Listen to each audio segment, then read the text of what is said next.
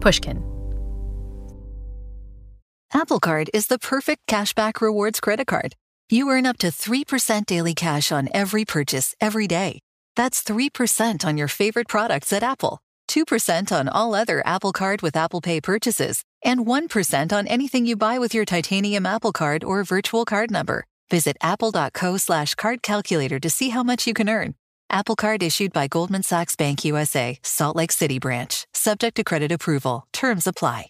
The most innovative companies are going further with T Mobile for Business. The PGA of America is helping lower scores and elevate fan experiences with AI coaching tools and 5G connected cameras. AAA is getting more drivers back on the road fast with location telematics. And the Las Vegas Grand Prix is powering race day operations with 5G connectivity, giving fans an experience at the speed they deserve. This is accelerating innovation with T-Mobile for Business.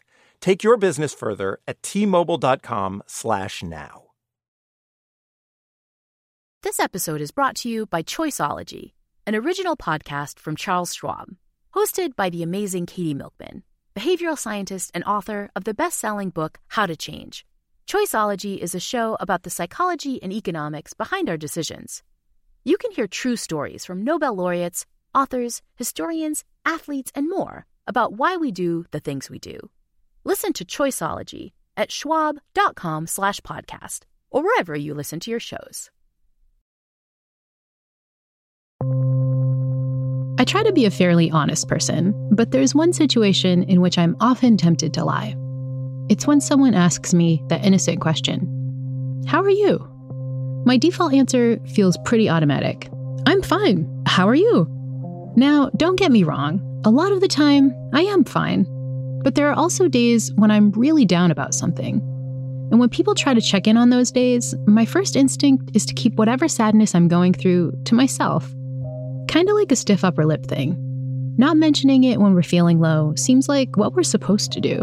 But the science shows that when it comes to emotions like sadness, the reflex to put on a happy face is actually making us feel worse. Our silence about feeling blue also means that we're missing out on opportunities to make meaningful connections with the people around us, whether they're close friends or even total strangers. So, in this episode in our series on difficult emotions, we'll say to heck with the stiff upper lip mantra. We're going to start talking about sadness. We'll find out what our everyday sorrows are trying to tell us, and we'll learn what we can do to feel sad better. You're listening to The Happiness Lab with me, Dr. Laurie Santos. Our guide today into the world of sadness is journalist Helen Russell. Helen is the author of a recent book entitled How to Be Sad Everything I've Learned About Getting Happier by Being Sad Better. Before Helen got into the sadness beat, she spent a lot of her journalistic career writing about happiness. She penned a lot of magazine articles that made achieving happiness sound like a holy grail. I've been working in women's magazines for about 12 years at this point, and every feature in some way or another was really at its core trying to look at how we could get happier. And it felt as though that was something we were all aiming for. But none of us were quite getting there. And I was living in a big city, you know, it was a big stressful job and a stressful life and living at a fast pace, as many people do in cities.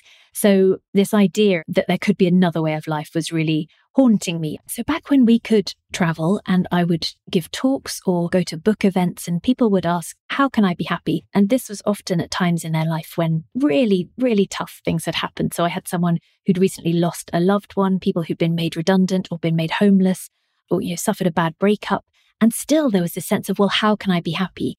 And it just struck me that there seemed to be no bandwidth there to say, actually, maybe we're not supposed to be happy right now. Maybe sadness is what we're supposed to feel when we experience loss or disappointment. But this seemed culturally unacceptable, or at least not what people wanted. And I became fascinated by this. I just thought, that can't be. It can't be that we shut down one big swathe of our emotions. And I've done it myself over years of pursuing happiness and trying to find out all I can about it there is this real reluctance to be sad. And I just found that really interesting and wondered where that had come from, what effect it had on us, and how we could be living a little better and in a happier way ultimately by embracing our sadness too. Although this was something that you personally struggled with a lot. I mean, if you're comfortable sharing it, I'd love to hear your story of the very bad thing that really affected your whole life up till now, right? Yeah, of course. So growing up, it was me and my mum and my dad, and I had a baby sister. And then just before I turned three, my sister died of sudden infant death syndrome. And nobody really talked about it. This was in the early 80s. There was still this idea of almost keep calm and carry on. What you don't talk about can't hurt you. And nobody talked about it. No one talked about it to my mum. No one talked about it to me. My parents split up just a few months after. Nobody really talked about that either. Suddenly, my dad wasn't there anymore. And within the space of three months, I'd, I'd lost my sister, I'd lost my dad. Nobody talked about it. We all just tried to be cheerful and just to carry on. And really, we tried to sort of get our validation from outside. I went to school and tried to be a massive people pleaser and just tried other ways to make my mum happy. And we all just carried on using all of the crutches that you might imagine to anesthetize that pain and to distract ourselves. And yes, it took a long time through all of my research into happiness and trying to understand from a journalist's perspective, just digging into the different fields and the science out there to really come to terms with the fact that I had been running away as well from sadness and that I also had this massive reluctance. And digging deeper into that, I came to understand that actually that loss really early on and that inability to properly grieve that loss has impacted on so many different areas of my life. And this just feels like something I don't want anyone else to have to go through. There's a way that we can get better about talking about this kind of thing than we should. So, the first step in talking about it, I guess, is to define it. And so, you know, how would you define this idea of sadness? What is sadness? Well, I would say that sadness is the temporary emotion that we feel on occasions we've been hurt or something is wrong in our lives. It's like a message, it can tell us when something is wrong, that sort of niggling feeling, but we do have to listen. If we don't listen, it's more likely to tip into something more serious. And also, it's more likely to stay with us for longer. So, depression is a chronic mental illness that needs help. And spoiler alert, I've experienced that as well. But sadness can be awakening. So, I wanted to be really clear on the distinction between sadness and depression. And of course, yeah, depression, you're going to need help. But normal sadness, we will all experience that at some time or another. And if we don't know how to handle it, then it's going to feel very isolating. And I think the idea that what we don't talk about can't hurt us is really problematic because we know now from studies that actually suppressing negative thoughts doesn't work. It can make us feel worse. And experiencing this temporary sadness counterintuitively can make us happier. We have a greater attention to detail, increased perseverance. We're more generous. We're more grateful for what we've got. And actually, it's quite a creative time. When everything's fine, there is no impetus almost to do anything different. We'll do that same thing again because it made us happy. But when we are sad, it's almost a problem solving type emotion. We're thinking about our next step. So it really serves a purpose as well. And yeah, I'm here to rehabilitate sadness.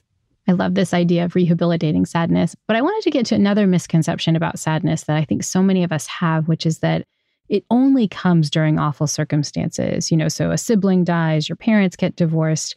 But one of the things I loved about your book is that you often talk about cases where good things are happening and sadness can come up. You know, so tell me a little bit about this arrival fallacy that you talk about in your book. Yes. So I love this idea. I think many of us will think that the big events in life, the big kind of greeting card events like marriage or having a baby, that these are the times we're supposed to feel happiest. And often when we get there, we perhaps don't. And then we feel a sense of anticlimax. We feel guilty often. There is shame attached to it.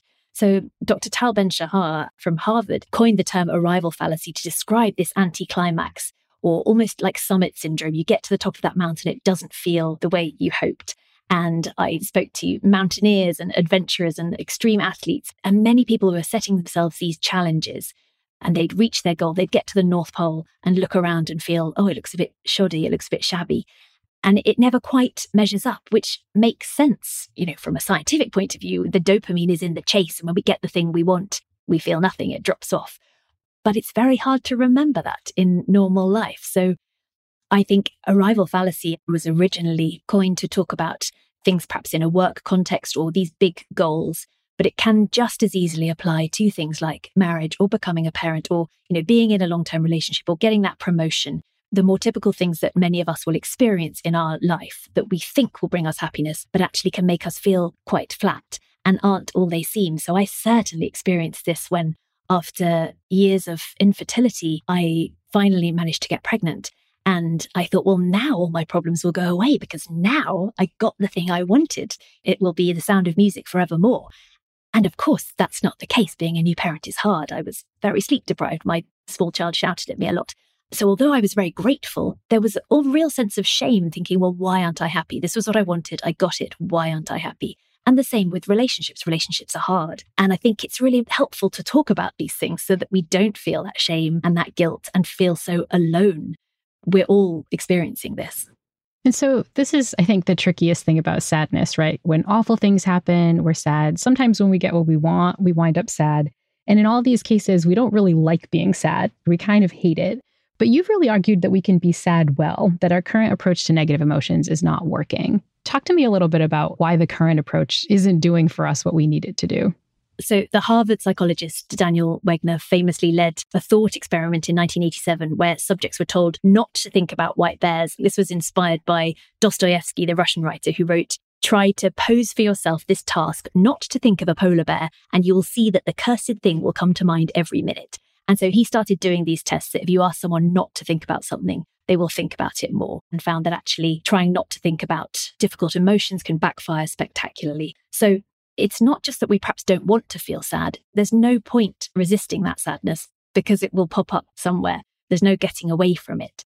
The University of New South Wales have found these positive things about allowing for temporary sadness. It's also an emotion of connection. It's often when we feel closest to each other. And there's value in it. You know, Darwin denied the usefulness of tears, but actually, studies now show that when we cry, we lower our levels of cortisol, we are soothing ourselves, we're expressing our emotion. So it all has a value. And I think culturally, we can learn a lot from the way other cultures handle their sadness. So you say we don't want to feel sad, but actually, that's a particularly American point of view. Americans are outliers in their desire to minimize and avoid sadness at all costs. Whereas in other cultures, there is more of an acceptance of sadness. In East Asian culture, for example, it's more accepted that you can feel happy and sad at the same time. There is more nuance, more ambiguity, more granularity. I spoke to researchers in Russia where actually there is real value placed on being sad. It's considered quite a positive thing. Uh, the Russian professor Yulia Chentsova Dutton the idea that being sad makes you a better person in Russia. So I think that's really helpful to remember. We've all read the research that, you know, happier people are healthier. But actually, again, that's in the US where people experiencing lower positive emotions have perhaps higher BMIs, less healthy blood lipid profiles. I'm from the UK where it's a similar approach to the US. But if you look at Japan, it makes no difference. You can feel sad and be absolutely fine. So it's a cultural thing. It's how we feel about being sad that impacts that. Being sad only makes you sick if you're terrified of being sad. When we get back from the break, we'll hear more about what we tend to get wrong when it comes to sadness and how we can all be sad a little better. The Happiness Lab will be right back.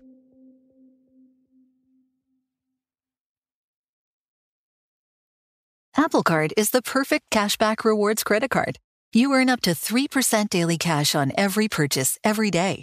That's 3% on your favorite products at Apple, 2% on all other Apple Card with Apple Pay purchases, and 1% on anything you buy with your titanium Apple Card or virtual card number. Visit apple.co slash card calculator to see how much you can earn.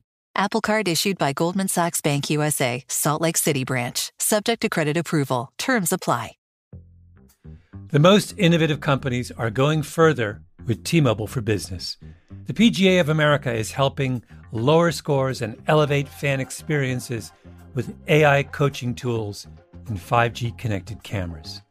AAA is getting more drivers back on the road fast with location telematics. And the Las Vegas Grand Prix is powering race day operations with 5G connectivity, giving fans an experience at the speed they deserve. This is accelerating innovation with T-Mobile for Business. Take your business further at T-Mobile.com/now. Support for this podcast and the following message come from Corient Corient provides wealth management services centered around you. They focus on exceeding your expectations and simplifying your life. Corient has been helping high achievers just like you enjoy their lives more fully, preserve their wealth, and provide for the people, causes, and communities they care about. As one of the largest integrated fee only registered investment advisors in the U.S., Corient has deeply experienced teams in 23 strategic locations. Corient has extensive knowledge spanning the full spectrum of planning planning, investing, lending, and money management disciplines. Leverage Corient's exclusive network of experts to craft custom solutions designed to help you reach your financial goals, no matter how complex they may be. Real wealth requires real solutions. For more information, connect with a wealth advisor today at corient.com. That's C O R I E N T.com. Corient.com. Experiencing sadness is uncomfortable, sometimes really uncomfortable. It's one of those negative emotions that we just don't like to tolerate. It's not just that we hate being sad, it's almost like we're afraid of it. But author Helen Russell says that our phobia of sadness is pretty backwards. So much so that it sometimes astonishes her. I find this absolutely fascinating because I think it all goes back to childhood. When we're scared growing up, we're often told there's nothing to be afraid of. Or when we hurt ourselves, we're told to be brave or we're told don't cry. And we are educated out of our emotions. Many kids, one of the first things they'll taste after milk is some sort of painkiller, some sort of pain relief. And often that's prescribed ahead of vaccinations, for example, as a prophylactic, as this idea of just in case. So the idea that you should never experience or tolerate pain if you can avoid it starts from zero. And it means that we don't build up that resilience. We don't learn to tolerate that discomfort and that pain and those difficult parts of life. And this plays out in adulthood, where many of us really struggle to have difficult conversations, something we've had to have more of in the last 18 months. And I think that's really problematic. There's also something to do with the way children are raised in terms of risk and freedom to roam, for example, and freedom in general, where you see that compared to the 1970s, children are not allowed to run wild in a forest and climb a tree and fall down and hurt themselves. We are much more fearful of strangers. We're much more fearful of letting our children roam free. And this can have a detrimental effect as well. Studies from Aarhus University in Denmark and from Norway show that if we let children indulge in risky play or play in nature, and not sort of talking juggling knives, although they pretty much do that with the Vikings, but we're talking like climb a tree, fall down, cut your knee.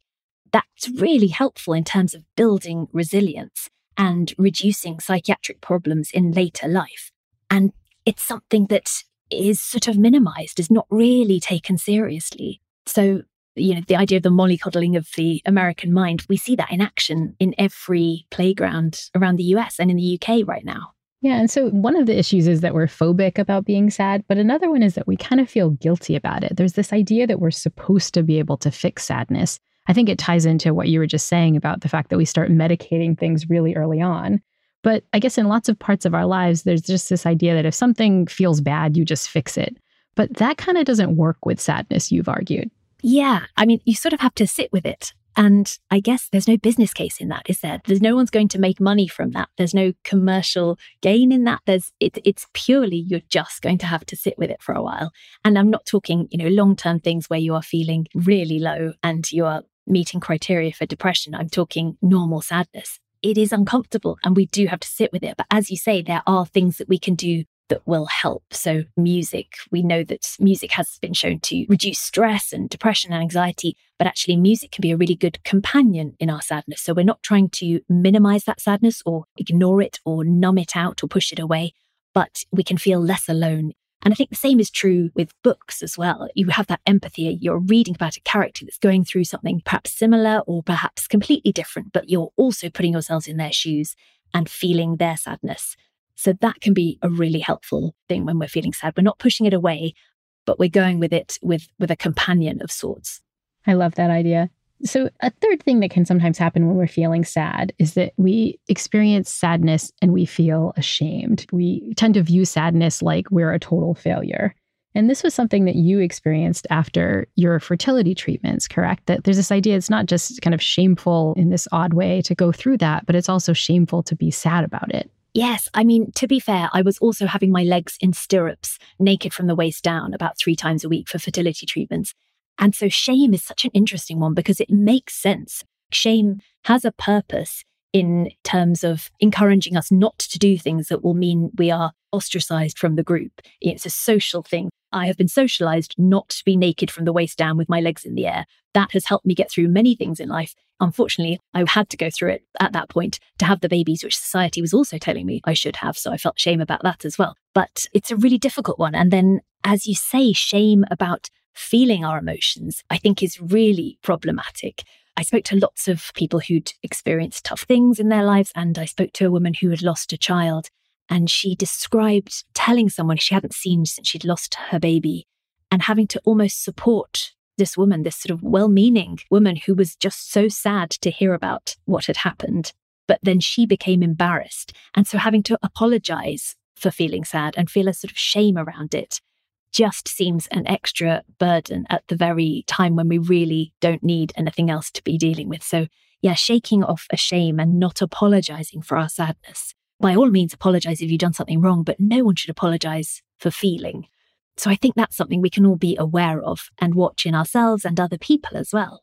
And so these are the kinds of ways we get sadness wrong. You know, we feel guilty, we feel ashamed, we're scared of it.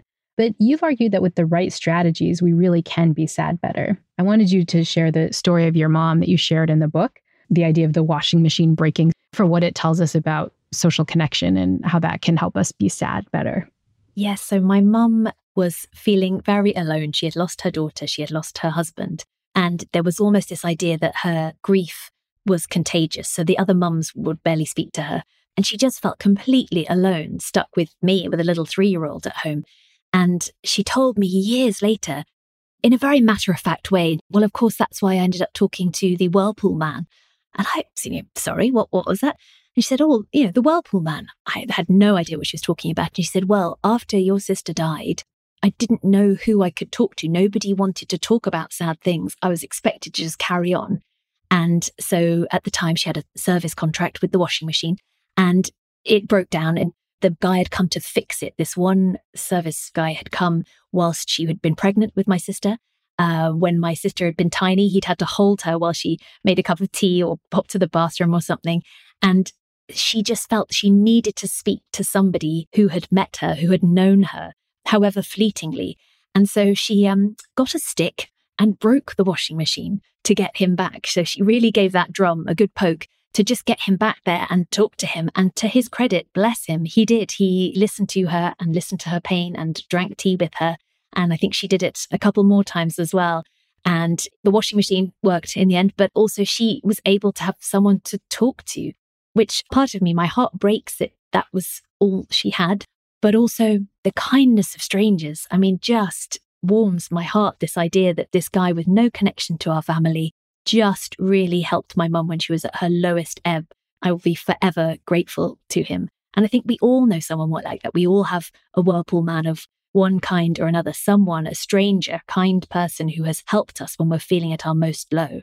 And once I'd heard this from my mum, I started speaking to psychologists about it. And they shared as well that, especially with the lack of access to talking therapy for so many people, that really the important thing is speaking to somebody who will listen. They don't have to be a professional. It's speaking to somebody who will listen without interruption, without judgment.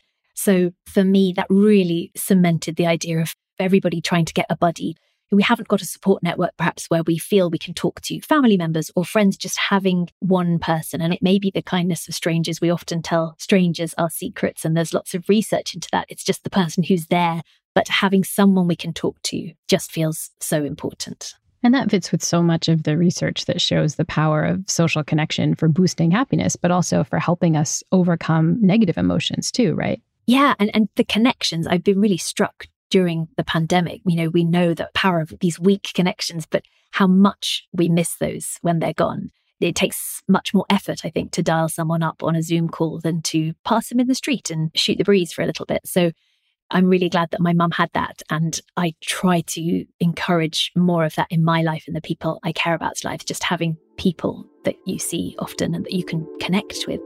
But facing up to the guilt, shame, and loneliness that accompany sadness is just the first step. When we get back from the break, we'll hear more of Helen's simple strategies for how to be sad better. The Happiness Lab will be back in a moment.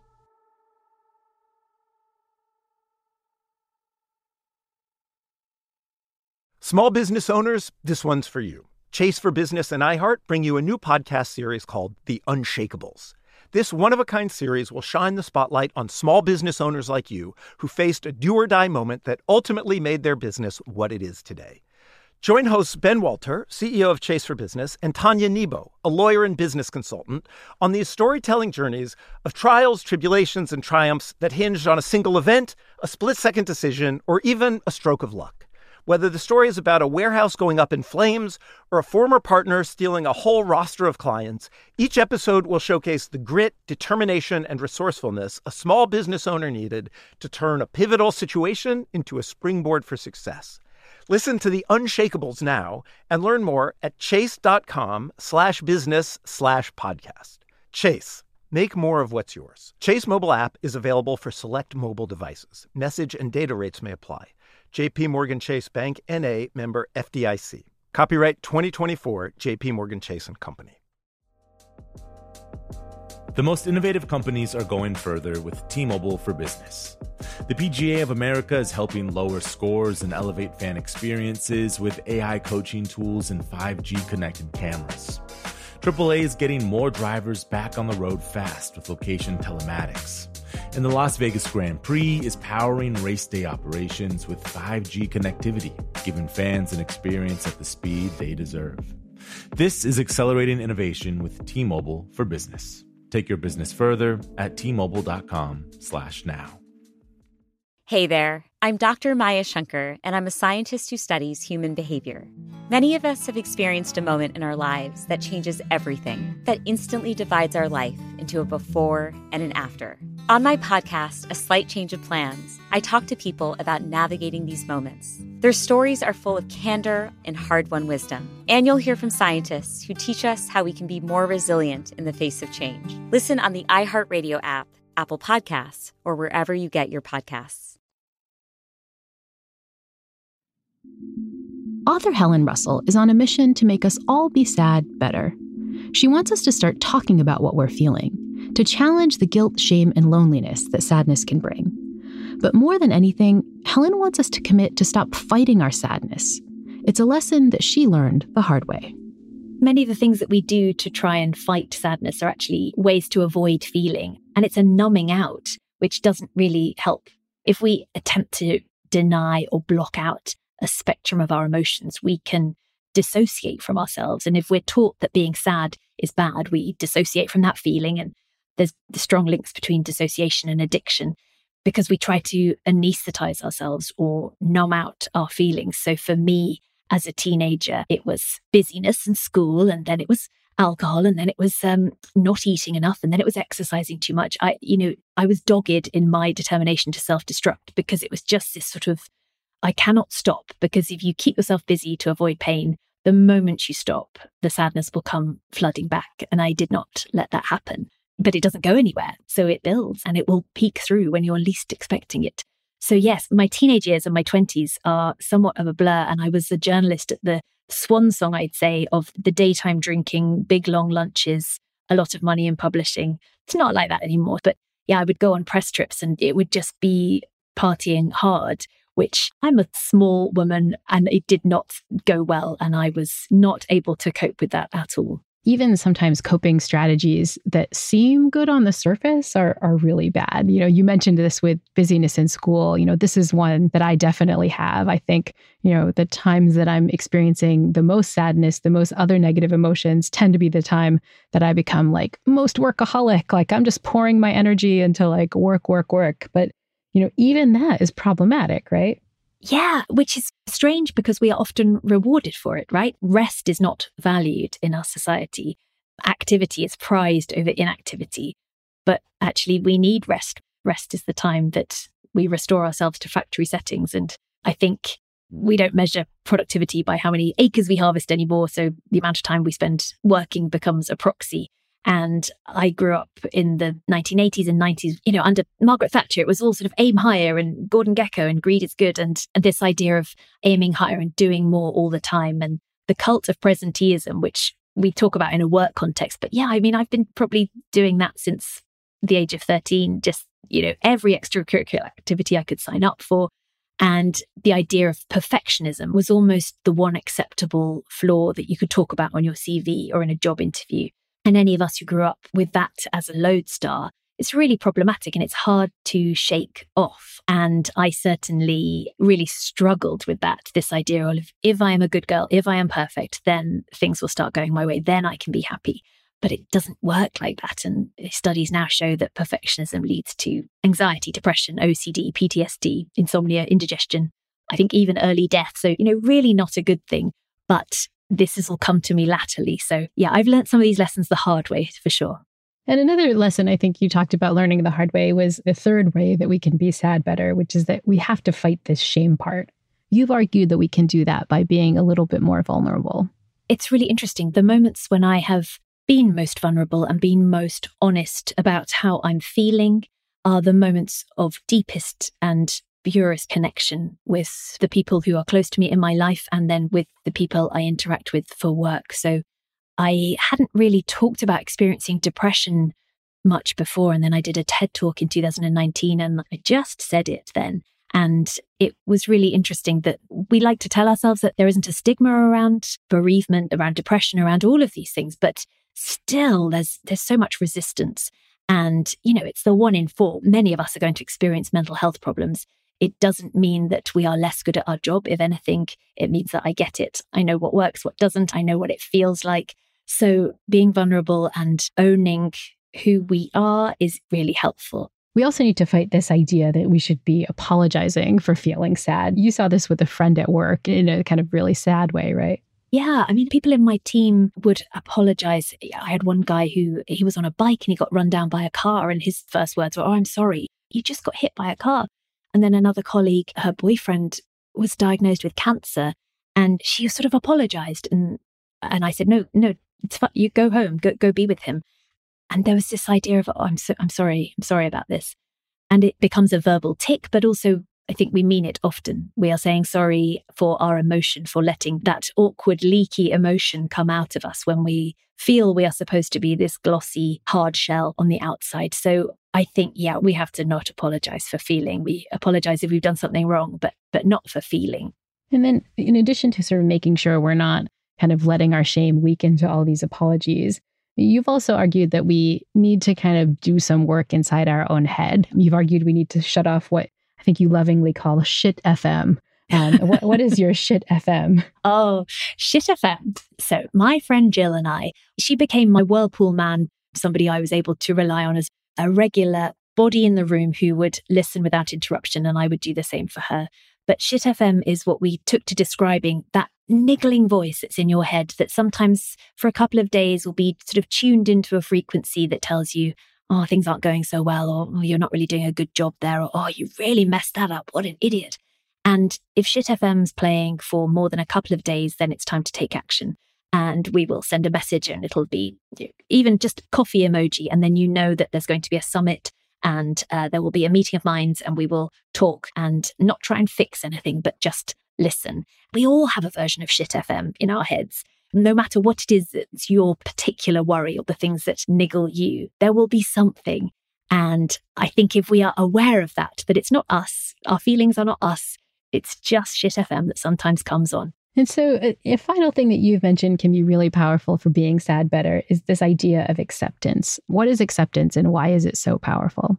I think acceptance is really the fundamental idea that it's going to be a part of life. We've almost changed our definition of happiness. I spoke to, to psychologists recently about differences between positive psychology and toxic positivity. But I think in the popular consciousness and perhaps in the media, this sort of idea of good vibes only or it's all going to be okay and, and sometimes it won't and and i feel like there are a lot of self-help books about you just manifest this future where everything's okay and then if it doesn't work out that's probably your fault and you probably didn't manifest it hard enough. And i think that's just so problematic and makes us feel shame again as though maybe we have done something wrong and there's so much structural and institutional inequality I like the old Aristotle idea about a good life requiring us to also have a big dose of good luck. One of the seven things he thought we needed to have a good life was good luck, because even the best life can be rendered unhappy by a tragedy, and that's not our fault. And I think that gets lost a lot, so that when bad things happen, it's not necessarily our fault, and we have to accept them, and there may not be a plan. you know, I was raised in a religious home, I was raised Catholic, and I think for many of us, there is this idea of it's God's plan or it's part of a plan or the universe or manifesting or whatever it may be for you and your belief system. I think acceptance that sometimes sad things happen and that is just really sad is helpful and it doesn't make us any lesser.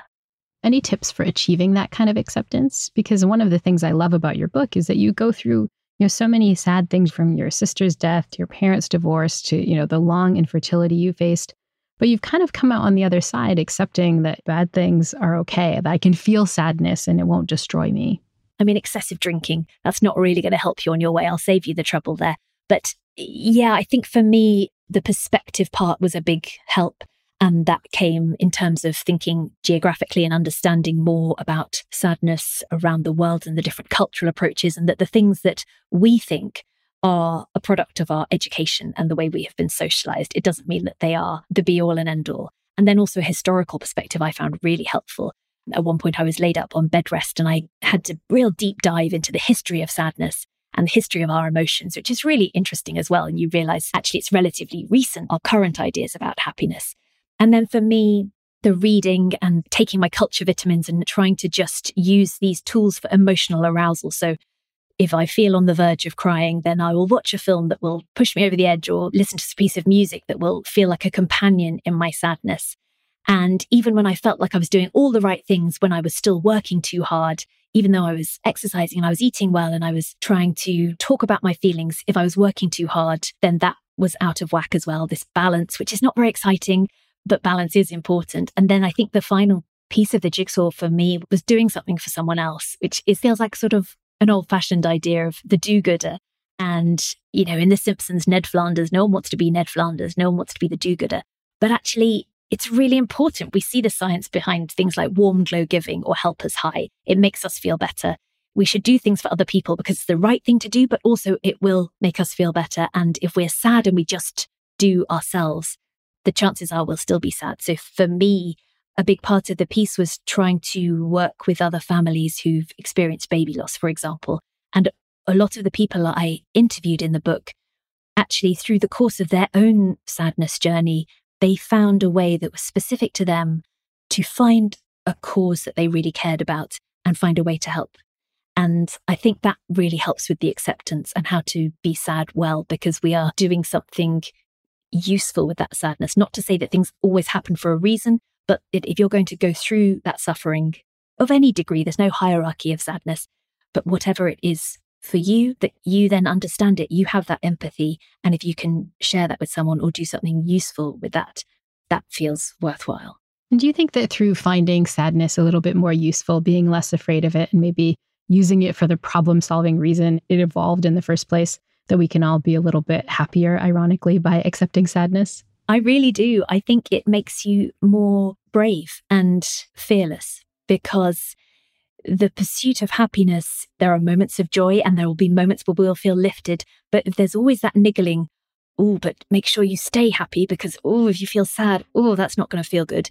If you're not afraid of sadness, it's incredibly liberating and you can live your life, really, and you're going to experience greater highs because you're not afraid of those lows as well. So, yeah, I do think it's the, the science bears out in my experience that actually, yeah, if we allow ourselves to experience sadness, we can be happier too. Hearing Helen describe all the ways we get everyday sadness wrong made me realize that I need to commit to dealing with sorrow in a more productive way. It gave me hope that we can all be sad better. After talking with Helen, I'm going to try to notice when I'm feeling sad and watch for those times when I'm using hyper busyness to block it out. And if I recognize that I'm feeling particularly avoidant, I'll see if I can commit to just gently sitting with my feelings for a couple minutes. I'm also going to try being more honest with the people around me when I'm feeling blue. I'm going to try to open up more when one of my metaphorical whirlpool repair dudes provides a caring ear. And I'll remind myself that I can be the whirlpool repair gal for those I care about. I'll start by becoming more curious. When I ask that standard, how are you question, I might even offer a bit of a follow up. I mean, how are you really? I hope you've learned some strategies today that you can use to feel sad better. And I hope you'll come back to join me for the next episode of the Happiness Lab. with me, Dr. Laurie Santos. If you love this show and others from Pushkin Industries, consider subscribing to Pushkin Plus. Pushkin Plus is a podcast subscription that offers bonus content and uninterrupted listening for only $4.99 a month. As a special gift to Pushkin Plus subscribers, I'll be sharing a series of six guided meditations to help you practice the lessons we've learned from our experts. Pushkin Plus is available on the show page in Apple Podcasts or at pushkin.fm slash plus. The Happiness Lab is co-written and produced by Ryan Dilley, Emily Ann Vaughn, and Courtney Guarino. Our original music was composed by Zachary Silver, with additional scoring, mixing, and mastering by Evan Viola. Special thanks to Mia Lobel, Heather Fain, John Schnaars, Carly Migliori, Christina Sullivan, Brant Haynes, Maggie Taylor, Eric Sandler, Nicole Morano, Royston Beserve, Jacob Weisberg, and my agent, Ben Davis. The Happiness Lab is brought to you by Pushkin Industries and me, Dr. Laurie Santos. To find more Pushkin podcasts, listen on the iHeartRadio app, Apple Podcasts, or wherever you listen to your podcasts.